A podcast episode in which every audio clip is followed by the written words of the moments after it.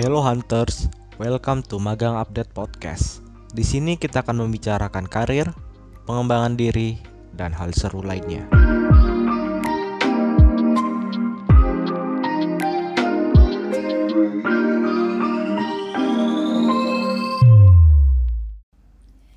Good day Hunters, welcome back to Magang Update Podcast Gimana nih kabarnya Hunters? Semoga sehat selalu ya Hmm, aku pantun dulu ya. Pelangi itu warna-warni. Halo, kenalin aku Rani. Aku di sini bakal berperan sebagai host di podcast Magang Update kali ini. Nah, di episode kali ini nih aku ditemenin sama narasumber kita yang wow dan hebat banget. Episode kali ini um, seperti yang bisa kalian lihat di judul podcast ini nih, kita bakal bahas tentang how to deal with user interview for interns. Nah, udah kebayang belum sih bakal ada poin-poin bahasan apa aja tuh?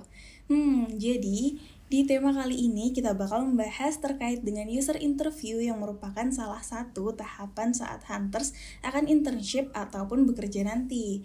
Dari tema tadi, Kak William bakal share beberapa tips and trick untuk bisa memukau para interviewer kalian nanti. Nah, kalau gitu langsung aja yuk kita undang Kak William. Halo Kak William, gimana nih kabarnya Kak? Halo Rani, kabar baik. Rani gimana kabarnya? Alhamdulillah baik juga dan semoga Kak William dan para hunters di rumah sehat selalu ya Kak. Amin, amin. Ya, eh, kalau boleh tahu nih Kak, um, sekarang kesibukannya Kak William apa aja sih Kak? Saya sehari-hari bekerja sebagai lead PR and communication di perusahaan startup yang untuk membantu teman-teman masyarakat Indonesia berinvestasi itu di Stockbit dan Bibit untuk saham dan reksadana. Dan juga saya bekerja sebagai part time uh, eh, untuk lecturer ya jadi dosen di Universitas Indonesia itu di fakultas uh, yang vokasi UI jadi teman-teman yang jadi mahasiswa uh, mahasiswa mahasiswi saya itu adalah yang uh, di tingkat D3 dan semester ini mata kuliah yang saya ampu adalah untuk praktik layanan nasabah Wah, sibuk dan produktif juga ya, Kak. Keren banget nih, Kak. Bisa bagi waktu jadi antara dosen dan juga sebagai lead PR and communication di perusahaan ternama di Indonesia. Nah, bicara tentang perusahaan nih ya, Kak. Pasti banyak banget hunters di sini um, yang pengen lolos magang ataupun kerja di perusahaan ternama dong ya. Um, boleh nih, Kak, sharing dong terkait um, salah satu tahapan nih yang sering banget jadi sal um, hal yang ditakuti oleh para kandidat yaitu user interview. Menurut Kak William sendiri, user interview itu apa sih Kak? Oke, jadi uh, teman-teman semua, pada dasarnya kalau boleh saya katakan user interview itu adalah tahapan selanjutnya dari interview yang awal ya biasanya ya dengan teman-teman dari HRD. Jadi setelah melalui seleksi awal dengan teman-teman HRD, sampailah pada user interview di mana teman-teman kandidat bertemu dengan calon-calon rekannya gitu ya dalam bekerja, dalam nanti berkontribusi di organisasi ataupun perusahaan tertentu. Jadi user interview itu biasanya yang dibicarakan adalah sesuatu yang sifatnya sudah lebih teknis, sudah lebih praktis, dan menyangkut bagaimana seorang kandidat bisa mendukung si user tersebut di dalam nanti menjalankan uh, kegiatan ataupun karya-karyanya gitu ya. Nah kalau user interview itu biasanya juga itu adalah sesuatu yang digunakan oleh si user untuk bisa mengetahui apakah calon kandidat ini dia memenuhi syarat baik itu secara kapabilitasnya maupun mohon maaf ya uh, ini mungkin uh, sesuatu yang di luar uh, diajarkan pada umumnya tapi chemistry ataupun kira-kira saya feel good nih gitu ya ketika misalnya berinteraksi dengan calon kandidat ini itu merupakan sesuatu yang menjadi faktor X di dalam user interview. Jadi memang kita harus mengatakan bahwa berusaha itu penting, tapi ada faktor keberuntungan dan kadang-kadang ada faktor X juga yang berperan di dalam user interview itu sendiri sih. Oke, sangat insightful sekali dan cukup uh, menggambarkan apa arti user interview itu sekali ya kak. Um, lalu um, mau tanya nih kak, uh, kalau kak William sendiri um, ada nggak sih pengalaman dalam user interview? Mungkin bisa diceritakan sesuatu yang menarik ketika lagi menginterview orang atau mungkin dari teman-teman kak William atau mungkin pernah kak William sendiri yang um, menjadi kandidat dari interviewnya itu. Iya, iya. Terima kasih Rani atas pertanyaannya. Jadi terkait dengan user interview, mungkin yang bisa saya share pada kesempatan hari ini adalah uh, ketika saya melakukan user interview itu sebagai orang yang menginterview ya. Jadi uh, ada salah satu kandidat yang waktu itu melamar untuk menjadi uh, bagian dari uh, tim yang saya manage yaitu di divisi komunikasi dan yang bersangkutan itu uh, sudah melalui interview tahap awal dengan HRD. Jadi pada saat itu saya diminta untuk langsung berbicara dengan uh, sang kandidat untuk mengetahui apakah kira-kira pengalaman dan keahlian yang bersangkutan itu bisa berguna, bisa melengkapi, bisa memberikan nilai lebih atau nilai tambah terhadap kegiatan saya sehari-hari. Tapi satu hal yang ingin saya highlight di sini adalah saya jujur saja tumbuh dengan pandangan uh, dari orang-orang yang sering kali menjadi narasumber, kemudian menjadi ahli di bidangnya, dan mereka sering kali mengatakan bahwa interview itu adalah kesempatan bagi si interviewer untuk menguji untuk misalnya memberikan skenario yang tidak terduga bagi kandidat dan melihat bagaimana kira-kira reaksinya. Apakah kalau kita memberikan contohnya sesuatu yang menempatkan mereka di bawah pressure atau tekanan, mereka bisa kelihatan wajah aslinya itu gimana gitu kan kadang-kadang.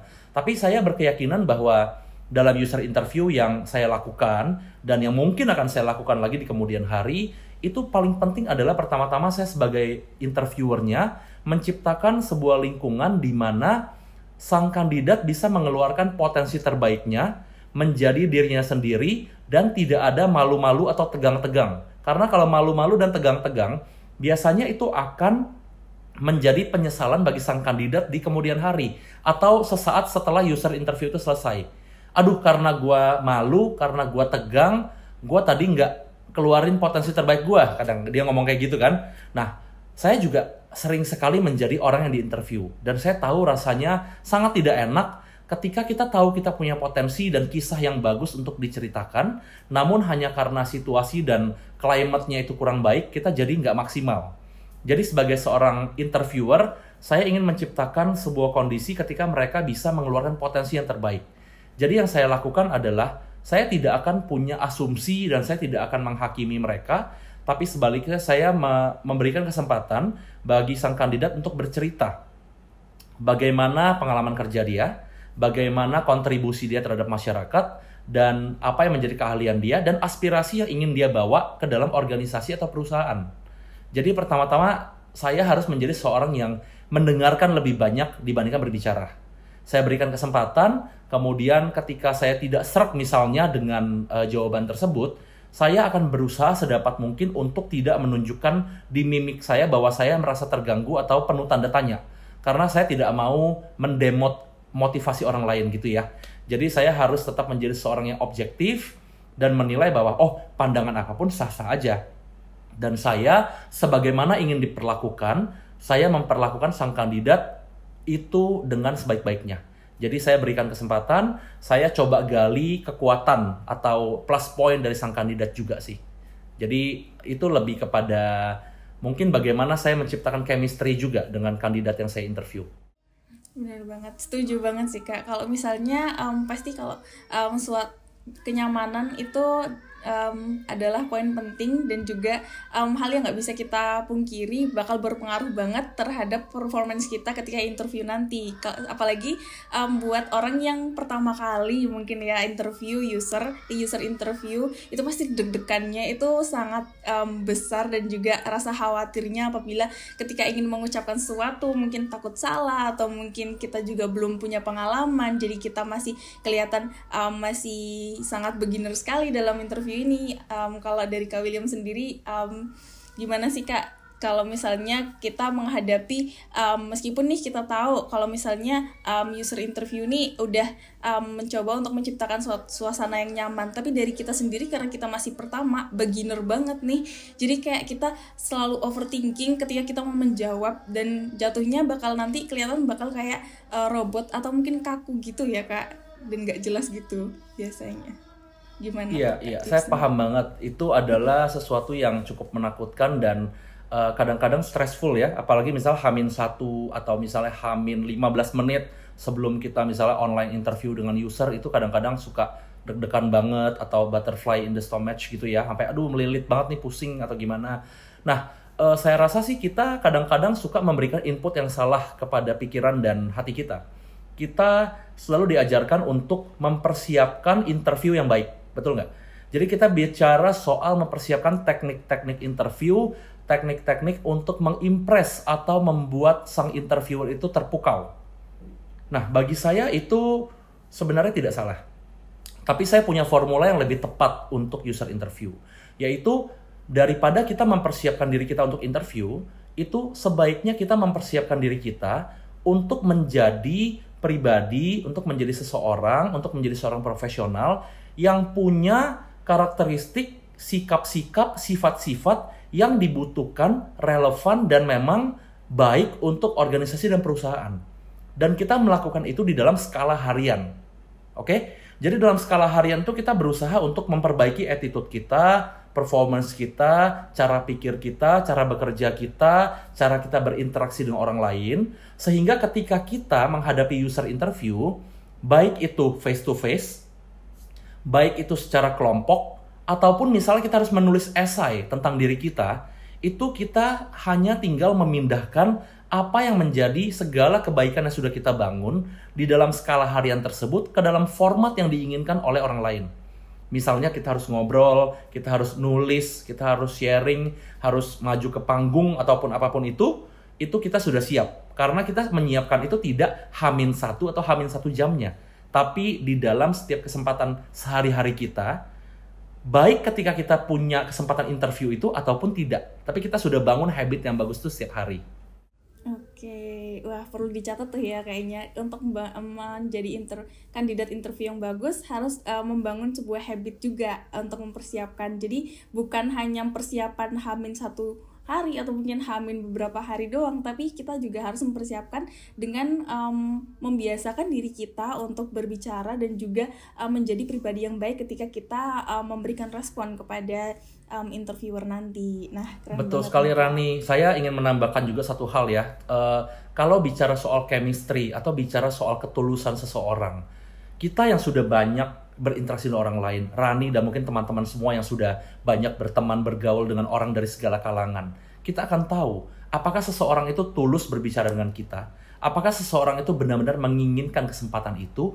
Apakah seseorang itu benar-benar genuine dari hatinya? Dia ingin berkontribusi terhadap organisasi atau perusahaan kita. Dan dari situlah chemistry terbentuk.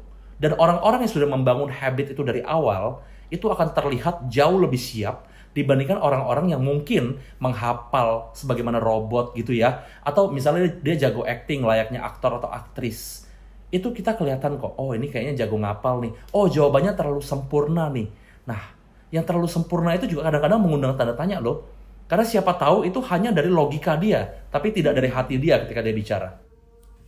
Wah keren banget nih.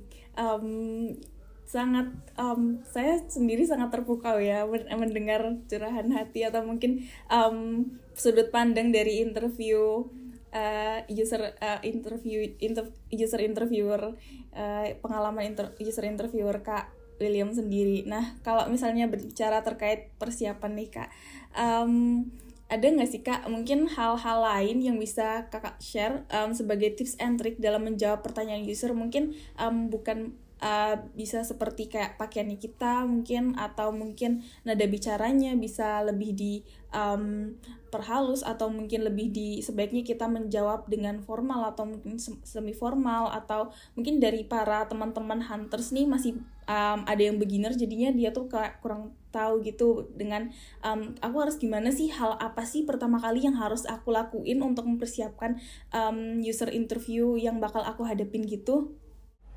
Iya, iya.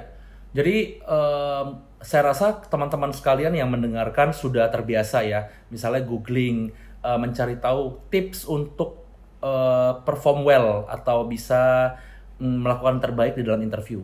Nanti Google kasih jawaban, ada mungkin lima hal yang harus diikuti. Nanti kalau menggunakan search engine yang lain, nanya lagi kepada search engine-nya bagaimana caranya interview yang bagus dalam bahasa Indonesia, dalam bahasa Inggris, nanti ketahuan lah tips and triknya kan. Nah, tapi itu kan adalah versi yang si Google inginkan terhadap diri kita. Dia tidak mengenal siapa William dan siapa Rani, betul nggak? Jadi tips dari saya adalah ketika si William ini interview, jadilah William. Ketika Rani interview, jadilah si Rani. Jadi tips pertama adalah jangan menjadi seorang pribadi yang bukan diri kita. tunjukkan bahwa kita original dengan segala kekuatan dan kelemahan kita. Dengan segala kelebihan, kekurangan, prestasi, potensi, dan juga kelemahan yang kita punya. Karena apa? Karena kita manusia dan kita diinterview oleh manusia. Sehingga manusia itu adalah saling memaklumi bahwa kita tidak sempurna. Dan itu relate kepada tips kedua saya. Ketika kita berbicara soal kelemahan kita, soal hal-hal yang perlu kita tingkatkan, jangan semata-mata mengekspos kelemahan kita dan menunjukkan bahwa ini kelemahan saya 1 2 3. Tulis di kertas tunjukkan gitu ya. Itu adalah pendekatan yang lama. Tapi pendekatan yang baru adalah kita menyadari bahwa kita manusia yang tidak sempurna, kita punya kelemahan, kita punya kekurangan, tapi kelemahan dan kekurangan itu kita tempatkan sebagai hal-hal yang bisa kita improve. Jadi it's no longer weakness ya. Itu bukan kelemahan lagi. Itu masuk ke dalam list hal-hal yang bisa kita perbaiki dan kita tingkatkan. Dan kita tunjukkan kepada user interviewer ya di dalam kesempatan itu bagaimana caranya sampai detik ini kita menghadapi hal-hal tersebut. Kita menghadapi kelemahan kita. Langkah nyata apa yang sudah kita lakukan? Contoh, kelemahannya kamu apa? Misalnya, kelemahanku adalah aku tidak bisa mengatur waktu dengan baik. Aku orangnya suka last minute aku orangnya teledor misalnya gitu ya. Oke, itu mungkin kelemahan. Tapi kalau kita mengatakan, Bapak, Ibu, Kakak, kelemahan saya adalah saya tidak bisa memanage waktu saya dengan baik. Tapi dengan bantuan teknologi, dengan misalnya aplikasi ABC yang saya gunakan, saya sudah bisa menjadi orang lebih terjadwal. Dan saya bisa membuat skala prioritas dari apa yang harus saya selesaikan setiap hari dan saya akan coba terus melakukan hal ini dan terus saya improve sehingga ini menjadi kebiasaan yang baik bagi saya dan masalah manajemen waktu tidak lagi mengganggu saya. Nah, kamu melihat kelemahan dan kekurangan yang dimiliki tapi dengan sudut pandang yang ini bukan suntik mati kok. Ini adalah sesuatu yang bisa berubah dan saya tidak terkutuk gitu ya maksudnya ya bukan bukan saya udah tidak bisa berubah saya selamanya teledor saya selamanya nggak bisa manage waktu tidak tapi saya berubah dan langkah nyata, langkah-langkah kecil setiap hari itu apa. Dan ketika mendengar jawaban semacam itu, saya appreciate terhadap orang yang mengatakan itu. Baik Kak, wah sangat insightful sekali ya. Jadi mungkin kalau misalnya dirangkum yang pertama jadilah diri kalian sendiri, tunjukkan um, hal terbaik dari diri kalian sendiri. Jangan um, mencoba untuk menjadi orang lain yang mungkin kalian lihat itu um, sangat wah, tapi pada um, dasarnya um, interview itu uh, ingin melihat kehebatan diri kalian sendiri atau bagaimana kalian itu me, uh, menunjukkan diri sosok diri terbaik dari kalian sendiri. Dan mungkin yang kedua adalah tunjukkan bahwa uh, mungkin kita, um, kita memiliki kelemahan tapi kita, di lain sisi juga kita ingin berkembang. Jadi um, jangan jadikan kelemahan menjadi sebuah hambatan namun um, uh, jadikan itu mungkin sebagai sebuah um, apa ya potensi yang mungkin belum bisa uh, diasah lebih lanjut dan ke depannya akan kita kembangkan lebih lanjut sehingga kita bisa terlihat sebagai pribadi yang ingin berkembang secara, um, secara terus menerus begitu ya kak.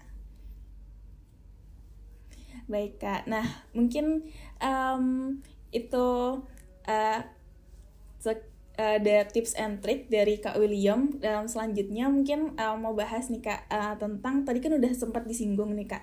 Um, kalau misalnya uh, uh, ada beberapa hal yang harus dihindari. Uh, mungkin dari Kak William sendiri ada tambahan kah mungkin um, apa yang tidak boleh dihindari? Contohnya mungkin dalam um, teknisnya berpakaian atau mungkin cara menjawab atau mungkin um, tata cara untuk berbicara kepada user interview itu apakah berbeda dengan um, di interview pertama atau sama saja begitu kak?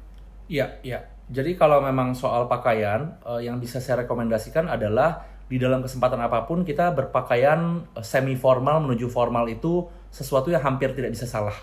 Jadi berpakaian yang layak, yang kalau di depan kamera kita terlihat juga memang uh, rapi, sopan dan juga tidak uh, maksudnya apa ya, tidak mengumbar apa pun gitu ya, baik itu laki-laki maupun perempuan. Kemudian dari segi misalnya kalau laki-laki rambutnya mau panjang mau pendek, yang penting rapi, disisir dengan rapi dan menunjukkan bahwa kita menghargai orang yang kita ajak bicara. Itu kan adalah tata kerama yang basic ya Jadi juga kita menjadi seseorang secara kebudayaan juga kita aware, kita sensitif, dan kita, aduh, saya di rumah lagi panas nih, saya pakai misalnya kaos you can see gitu ya, mau laki-laki mau perempuan. Oh, saya tidak bicara mengenai fisik, saya tidak bicara mengenai kebebasan seseorang untuk menunjukkan dirinya ataupun misalnya uh, tangannya, lengannya dan segala macam tidak. Tapi dalam konteks profesional kita harus bisa membedakan. Karena apa? Kita tahu, oh saya slow kok, saya bodoh amat kok orang mau ngomong apa, tapi orang yang kita ajak bicara belum tentu demikian. Dan yang paling umum dilakukan adalah kita melihat, oh norma sosial di mana saya melakukan interview ini, uh, kita memang sudah terbiasa sopan, kita sudah terbiasa uh, semuanya memikirkan orang lain dan kita tidak ingin menimbulkan kesan yang, aduh kok begini amat, misalnya gitu ya dan kita semua tahu, kita diajarkan orang tua kita, kita bergaul, kita berteman, kita mendengar guru-guru kita, pemuka agama dan segala macam. Lakukan secukupnya, yang layak saja. Jadi itu udah satu ya. Dan kedua adalah kalau memang kita punya pribadi yang kita yakini benar dan kita sudah menjadi pribadi yang sejauh ini kita happy dengan diri kita, dengan segala pandangan kita, dengan segala saya ingin mengatakan segala positivity yang kita punya jadi teman-teman yang berani mengambil peran di masyarakat, yang berani memutuskan untuk mau cari kesempatan magang, yang ingin berkontribusi yang lebih besar. Saya yakin teman-teman semua adalah orang-orang pribadi-pribadi yang ingin berkembang dan orang-orang pribadi-pribadi yang positif, yang melihat dunia ini dari sudut pandang terangnya, ya. Jadi kalau kita selalu melihat sisi terang dari segala sesuatu, dan suatu ketika misalnya kita interview ataupun kita sudah misalnya mendapat kesempatan magangnya dan orang-orang itu selalu melihat sesuatu dari sudut pandang yang gelapnya. Jangan pernah berubah untuk bisa kita fit in.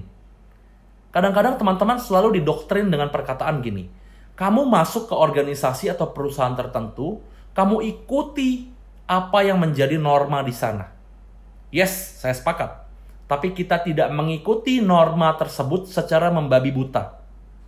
Kalau memang yang menjadi norma di sana adalah melihat segala sesuatu dari sisi negatifnya, dari sisi gelapnya, dan kalau orang bilang, "Oh, kita di sini biasa kok nyinyirin orang, kita di sini biasa kok office politics, kita di sini biasa kok saling menjatuhkan, kita di sini biasa ngomongin orang di belakang." Oke, okay, fine. Itu adalah norma kamu dan kebiasaan kamu. Tapi saya menolak untuk mengikuti norma tersebut. Sehingga apa? Kamu sebagai orang yang diinterview, kamu dipilih oleh perusahaan. Tapi ingat, kamu juga punya kewenangan untuk memilih di mana kamu ingin magang, di mana kamu ingin berkembang. Jadi kesalahan tidak selalu di sisi kandidatnya. Kandidat ini bukan di posisi yang lemah. Kita ini sama dengan pemberi kerjanya, dengan interviewernya. Jadi kita harus bisa juga memberikan rem atau batas toleransi kepada diri kita sendiri terhadap lingkungan itu sejauh mana kita masih bisa fine-fine aja dengan apa yang terjadi. Nah, kadang-kadang itulah yang uh, sering kali diabaikan.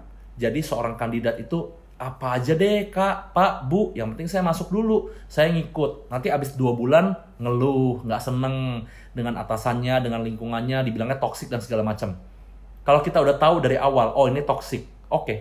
kita hentikan, kita nggak mau proses nggak apa-apa karena faktanya ada seribu tempat lain di Indonesia ya yang tidak toksik misalnya. Jadi ini kita juga harus bisa melihat sesuatu dari gambaran yang lebih besar.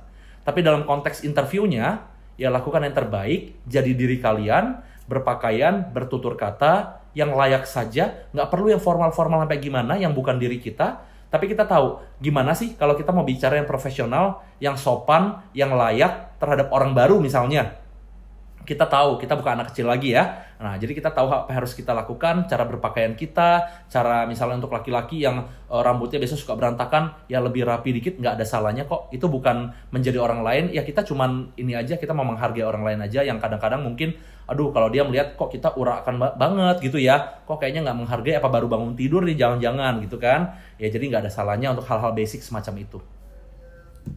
Oke, baik Kak. Sangat insightful sekali ya Kak. Dan dari tadi kita udah bahas banyak banget, um, termasuk dari tadi um, hal yang tidak boleh dilakukan, terus juga tips and trick, terus tadi di awal juga kita udah bicarain definisi user interview dan juga um, ditekenin banget kalau misalnya jadilah diri sendiri, asalkan kita um, bisa berlaku sopan dan juga secara profesional menunjukkan diri kita uh, di depan interviewer. Nah, uh, mungkin nih Kak, um, sebelum berakhir nih uh, ada nggak kak pesan motivasi yang pengen banget kak William um, sampein um, kepada generasi muda zaman sekarang untuk um, menghadapi user interview ini gitu kak? Iya iya um, jujur aja saya selama kurang lebih 10 tahun berkarir ya Rani saya sudah belajar banyak pelajaran berharga saya sudah melakukan kesalahan, saya sudah mendapatkan ganjaran, saya sudah belajar, mendapatkan nasihat, saya sudah mendapat kesempatan baik untuk bisa meningkatkan karir saya juga. Satu hal yang selalu melandasi apa yang saya lakukan 10 tahun terakhir ini adalah kita jangan takut berbuat salah. Kita tidak perlu menargetkan diri kita untuk menjadi seseorang yang sempurna kita harus senantiasa berfokus pada kekuatan dan kelebihan yang kita miliki, sembari mengurangi kekurangan dan kelemahan yang kita miliki. Itu artinya, kalau kita sudah bisa dalam 80-90% yang kita lakukan, kita menjadi versi terbaik dari diri kita, itu adalah sebuah pencapaian. It's an achievement in itself. Jadi mendapatkan kesempatan magang, mendapatkan kesempatan kerja di tempat tertentu itu, itu sebenarnya bukan prestasi tertingginya. Kita pertama-tama melawan diri kita sendiri dulu. Dan kita dengan melakukan itu, kita membuat diri kita pantas di depan kesempatan magang maupun pekerjaan. Dan ketika kita sudah pantas, kita hanya akan melakukan hal-hal yang etis dan kita tidak menghalalkan segala cara untuk mendapatkan kesempatan itu. Jadi memang ini namanya kita membangun persiapan fundamental yang kuat dalam diri kita sebelum kita menghadapi user interview itu sendiri teman-teman. Jadi kalau kita sudah tahu ya, kita punya kekuatan itu ABC, kelemahan kita apa, yang masih bisa ditingkatkan apa, apa yang kita lakukan untuk menutupi atau mengurangi kelemahan kita dengan langkah nyata misalnya ya, yang harus kita lakukan. Dan kita menganggap kesempatan magang dan pekerjaan itu Jangan semata-mata sebagai sesuatu atau wahana kita mencari uang. Tapi carilah kontribusi. Karena saya bisa berkarir 10 tahun di berbagai bidang, dari menjadi seseorang di entry level, kemudian menjadi communication director, menjadi lead PR and communication, kemudian mendapatkan beberapa pekerjaan tambahan di luar pekerjaan, mengajar gitu ya.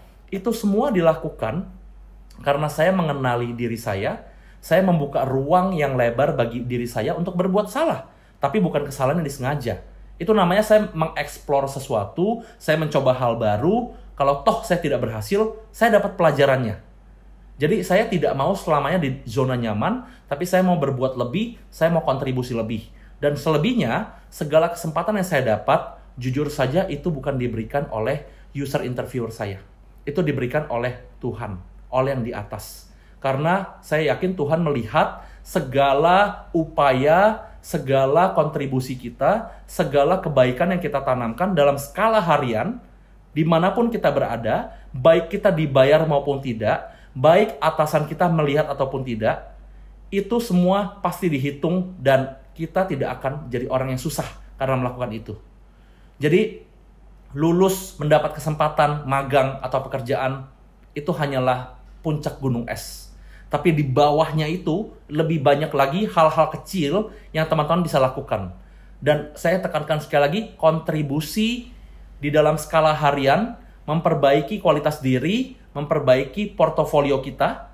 Jadi, teman-teman yang mendengar, kalau kalian di sini adalah misalnya ya, mahasiswa-mahasiswi dari kampus-kampus ternama di Indonesia, PTN misalnya, itu suatu berkat yang luar biasa tapi kalau kalian sekolahnya di PTS atau di kampus-kampus lain yang mungkin akreditasinya pun bukan A gitu ya, itu jangan berkecil hati.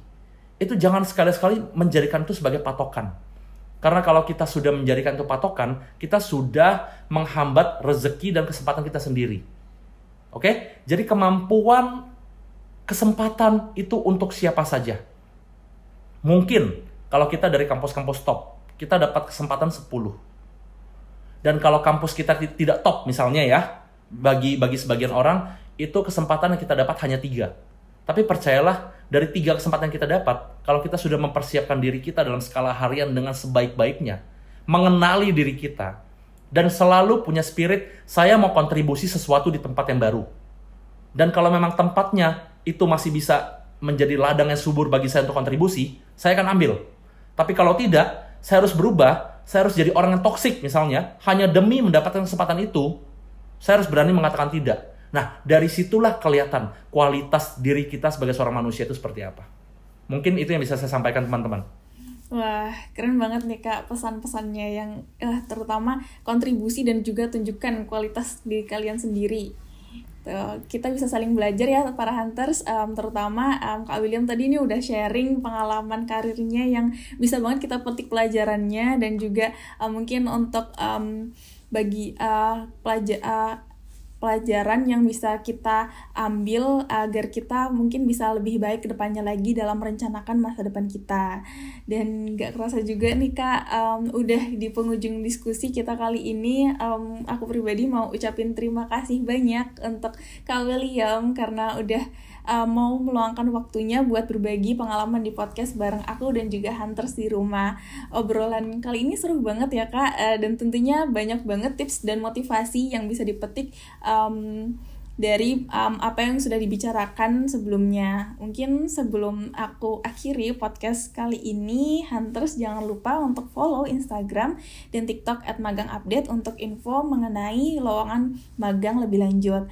Um, follow juga Instagram Kak William di at William Dut dan link LinkedIn Kak William kalau misal mau bertanya lebih lanjut boleh kan ya Kak? Silakan teman-teman, terima kasih ya sekali lagi kepada Rani kepada Magang Update dan teman-teman Hunter. Semoga semuanya sehat, sukses, dan ingat ya, selalu semangat untuk berkontribusi dalam skala harian. Siap, siap, siap Kak. Baik banget Kak. Oke, terakhir nih dari aku, jangan lupa untuk dengerin podcast episode selanjutnya karena topik yang diangkat bisa banget membawa kalian selangkah lebih dekat dengan pekerjaan impian kalian Hunters. Oke, aku Rani, pamit undur diri, sampai jumpa di episode selanjutnya. Have a good day! Hello, thank you for listening our podcast. See you in another episode.